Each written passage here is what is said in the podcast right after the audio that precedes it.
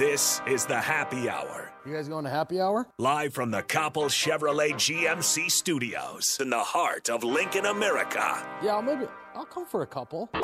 Here are your hosts, Nick Sainert I want to know what it's like to commit a crime without having to spend time in jail. and Enrique Alvarez Clary C is for chunk. on 93.7 The Ticket and theticketfm.com.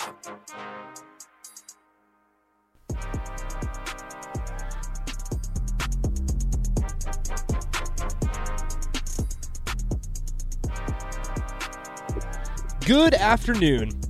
Happy Tuesday. This is the Happy Hour 93.7 The Ticket, the theticketfm.com. Nick Sainert and Enrique Alvarez Clary are with you today. Hello, Rico. Hello. How's it going, man? It's going fantastic, man. My my brain is just running amok with everything that's been going on in It's- college football. It is wild. I, I stepped back and I thought about it, everything that has kind of happened over the last, oh, 48, 72 hours or so.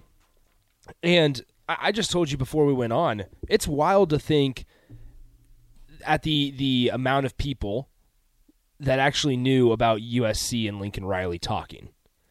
And there was that interview with Scott Van Pelt as I turn up my headphones here. Um, there was that interview with Scott Van Pelt that, that Lincoln Riley did, I believe, last night.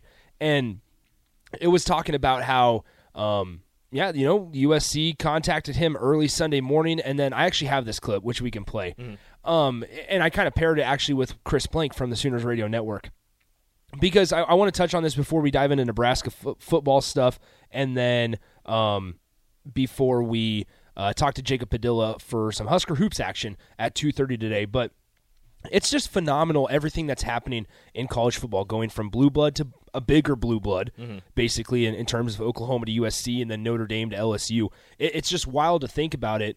Um, and as always, 402 464 5685, the Honda of Lincoln hotline, the Sutter Heyman text line, both those open for you all hour long. But I, I want you guys to hear this because it's very interesting on this um, on this interview between Lincoln Riley and Scott Van Pelt last night. Because Lincoln Riley, you'll hear it on the first clip, says, "Yeah, we started talking to USC um, Saturday, Sunday morning," and then on the second clip, he mentioned something about Saturday night talking to USC. And then you hear a clip that you heard on our show yesterday when we talked to Chris Plank that on Saturday night, when they after they lost at, at Bedlam, Lincoln Riley and his wife, his wife was extremely relieved that they were not going anywhere.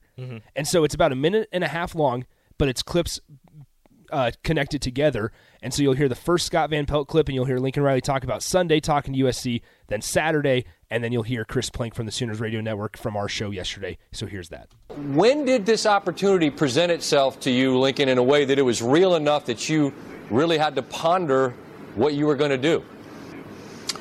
Yeah, very early Sunday morning, uh, USC engaged with some interest and wanted to have a conversation. And honestly, Scott, that's the first conversation at any point in my time at Oklahoma that I'd ever had with uh, with another football team. But I think just the the, the history, the tradition, uh, the the excitement of the new opportunity. So, I mean, like you got to call somebody early in the morning because I mean, like by the time I'm awake, it's like it's the train. The, the train was down the tracks. I mean, so like this is like a first thing in the morning conversation you're having with your agent, your family, your people. I mean, that that's when this conversation is happening. It went quickly. We had a, we had a conversation late that night when we got back to, to Norman. Um, Right. When the, we knew that the interest from, from USC was real. Then we, we slept for I think about two hours and then got back up and kind of really hammered through it. Coach comes in after the Bedlam loss. We do our interview. His wife Caitlin and his youngest daughter were there too, and it wasn't like a private place. You know, it was a walkway. And so he went in to do another presser, and Caitlin and Sloan stayed out there with us while we just kind of went through the rest of our interviews. And about that time was when the report he was asked, "Hey," uh, and said, "I'm not going to LSU." And we kind of joked with his wife, "It's like you got to be happy this is over, that no one's going to be bugging you about it." And she, I mean, I'm not kidding, guys. Like a genuine look of relief, like finally, and I'm tired of getting all these hmm. questions. I think I am just fascinated by the the small group of people that knew about this. And and maybe it's stupid for me to be this just not not I don't want to say obsessed, but just like interested and intrigued by how this all played out because it's hard to believe that their first conversation was whatever late Saturday late Saturday night, night, Sunday morning. early early Sunday morning. It was definitely not Sunday morning. Yeah, after the second clip, you heard that it was not it was not, not Sunday, Sunday morning. morning. But it's it's just very interesting in my eyes because in this day and age, that never happens. And then we didn't just see it once; we saw it twice.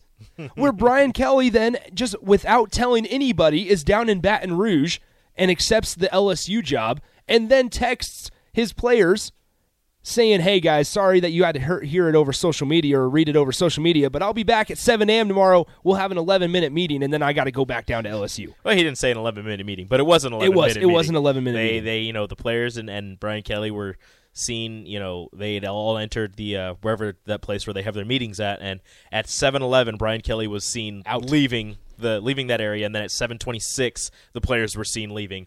Uh, and actually, there's a players podcast. Four players have a podcast. They had an emergency podcast the, the when it was announced that Brian Kelly was leaving, and Talk about an NIL uh, booster there. on their on their podcast, they were talking about how they're not angry at Brian Kelly. This is Yeah. you know a really good opportunity. Who they were upset with was the media for breaking the story and not allowing Brian Kelly to talk to his players before before they broke the story. It's just wild because And they also gave their uh, opinions on who they believe should be the next head coach. who So, was it? Uh, I didn't really listen to the whole thing. Okay. I just I heard that part and I was like, yeah, that's funny. although all I'm saying is it's just interesting and, and fascinating that they were not not just one guy moving from a blue blood to a blue blood, but two In a 48 hour period. We're, yeah, in such a short amount of time, we're able to do these things behind the scenes with nobody knowing.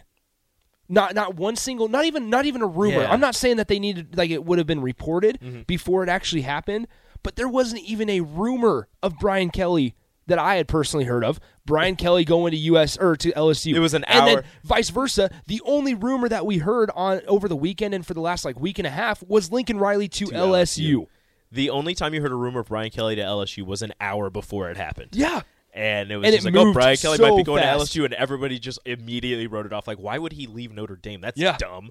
And then, you know, turns out he's leaving Notre Dame. And to be fair, I thought when Lincoln Riley accepted the USC job and he was saying how, you know, uh, we had conversations, you know, Saturday and it moved very quickly Mm-hmm. and blah, blah, blah. I was like, no, there's no way. You had to have talked to these people way before in advance and gotten something, you know, hammered out and, and knew you were going to go there and just played it coy for a while. Yeah. But then seeing Brian Kelly, like, just go to LSU after, you know, I don't know if he met them, but, but, the difference is I don't I don't know if Brian Kelly actually went down to LSU or to Louisiana for really anything. You know, at least Lincoln Riley was going to California and he was seen in California, you know, recruiting players. So at that point I'm like, "Oh, he must have, you know, had conversations with USC staffers or mm-hmm. something."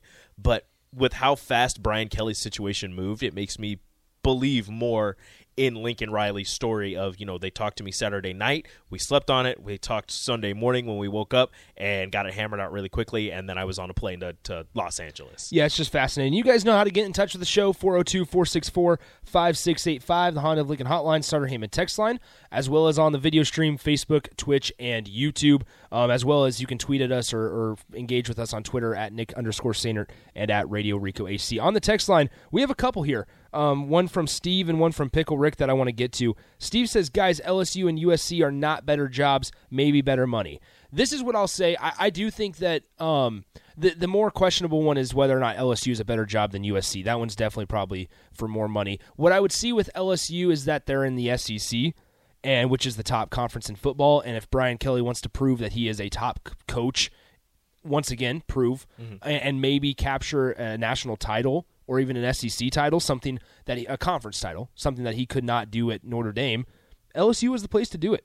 Um, And but- LSU's won two national titles with two separate co- three. I think it was three national Yeah. titles with three separate coaches in in like the 2000s. So uh, there there is that you know little aspect to it where you know you have to be a pretty good coach, but also at the same time LSU is just just filled with talent Mm-hmm. and with players who are great and who are going to be great. You just have to know how to mold them, even if it's just for a year, and you can win a national title. And really, I think that's all Brian Kelly is going for is a national title because What's- what else is currently, missing? Currently at Notre Dame, like he's got the I, he has so many wins at Notre Dame. He's done everything he can at Notre Dame except win a national title. He's been Yeah. in the playoff multiple times and just get blown out in the first round. and, and you can say you can. I mean, you can honestly say that being independent hurts when you're when you're trying to go for playoff seeding. Mm-hmm. Um, there there's a way. And last year when they got blown out, that was last year, right? Yeah, last year when they got blown out in the first round or whatever, like that they just weren't a top four team. But there have been years where they have played earlier on in the season like a top four team,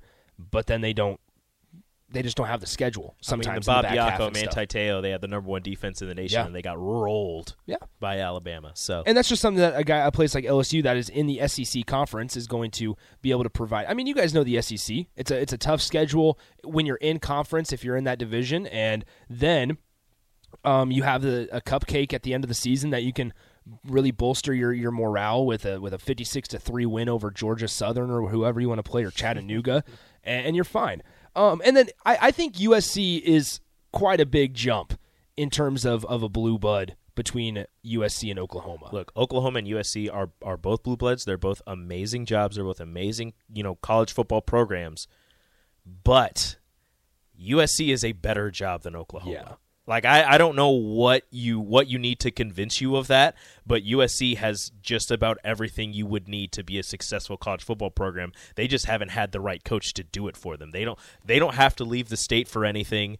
They they have all the stars, they have all the eyes on them. You know, now with NIL, there's so many opportunities. You can bring kids from anywhere just for the NIL opportunities. Like USC has everything you need plus the good weather plus a not that great conference to go through. You have a Yeah. couple of teams every once in a while that are really good uh, that can kind of challenge you. But if a guy, if Lincoln Riley can can you know do what he did at Oklahoma at USC, nobody in the Pac-12 is touching him. No. and they are going to roll through the the Pac-12 every single year and make the playoff. Like it's it's a fantastic job, and and he's he's I think he's going to be great there. he, he's shown the ability to recruit Southern California already from Oklahoma. And so, I mean, that was a big thing that we talked to Chris yesterday about was they, they lost a, a- Oklahoma, that is, lost a bunch of recruits from Southern California. A lot of their 2023 class, so not even this class, but the, the next year's class was already um was already f- starting to fill up with a lot of highly touted recruits. And without the success, USC would still have great recruiting classes. So just imagine if they actually start winning games. Like, what are they going to be And- able to do? And let's be real, college football is better when I mean, let's have that conversation again. College football is better when USC, Texas, Florida State, um, Nebraska is included in this are playing well. Everybody can agree on that. When when Nebraska, I mean, what was the stat that came out this year? It was the first time that Nebraska and Florida State and some other and Texas. Texas finished with a losing record and aren't going to a bowl game in the same year. Like it's college football is just not the same. And and Lincoln Riley, Oklahoma is going to also be fine. Like I I think that's another thing is is it's a huge loss. It's a monumental loss for Oklahoma. Lincoln Riley going to USC, but they are going to be fine, whoever they get, mm-hmm. because they are a they are still a blue blood. They are still a top ten job in the country. Just you know, like like uh, ooh, I, I almost said Nebraska. Is Nebraska a top 10 job? 402 464 5685. Give us your thoughts. But let's move on to Nebraska. Um, let's, uh, I- I'm curious what you guys want out of the next offensive coordinator. We, we never have gotten an answer from you guys. We, we've given our thoughts about whether or not Scott Frost will be able to um, be able to kind of take a step back and, and let the offense coordinator do the work and there hasn't. I mean, the only murmur, and I don't even want to address it because I haven't. I'll be honest, I haven't looked into him a ton. Is Willy Korn, I suppose, but that's been the only murmur. But there's been nothing substantial, I suppose, to, to go Except off for of his that. last name. yeah, That's which it. that's that's going to be a bad day on the internet if If Nebraska hires Willy Korn, yeah. Um. Anyway. I, I can already see the graphics being made. But yeah, I kind of Um, I agree. Like I'm I'm with you. I, I haven't done much research into Willy Korn. I don't know much about him. I just know that he's at Coastal Carolina doing his thing, and and there have been rumors, and that's really all they are are rumors about him being looked at by Nebraska. Uh, so I, I'm curious what you guys want out of the next offensive coordinator. What do you want Nebraska's offense to look like? Because we we've been in the U or been the in the in the USC in the Big Ten conference for 11 years now, and we have a good idea of what it looks like. What what needs to um, what kind of offense needs to be ran to be successful? Who what kind of personnel you need for the offense to be successful? So taking all those things into account, you guys are you guys are smart out there. Like you guys understand it. Um, and and being able to listen to a guy like Jay in the afternoons, you guys are able to get even a better perspective on it. And you understand the personnel, you understand the position that Nebraska is in, And and also you understand that they want to go into the transfer portal quite a bit. Mm-hmm. Now, whether that means getting a mix of guys that are instant impactors, that's one thing. Maybe at a quarterback position, depending on Adrian Martinez's decision. But also, depending on Adrian Martinez's decision, you still want to get an instant impactor mm-hmm. because you are ready for a mutual split, which is understandable. So, taking all those things into account, what do you want? We saw it on Friday. They simplified the offense with Logan Smothers, ran him 20 plus times. We talked about it yesterday. That's not a sustainable option for an offense, Not an entire especially in season. especially in a physical conference like the Big Ten. So, taking all those things into account, what do you want? What do you want the offense to look like?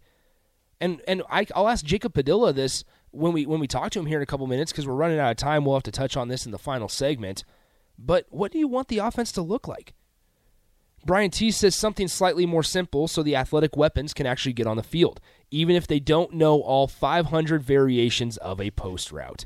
Now I don't That's I don't know if yeah. there are 500 variations of said post route, but I mean you've got to.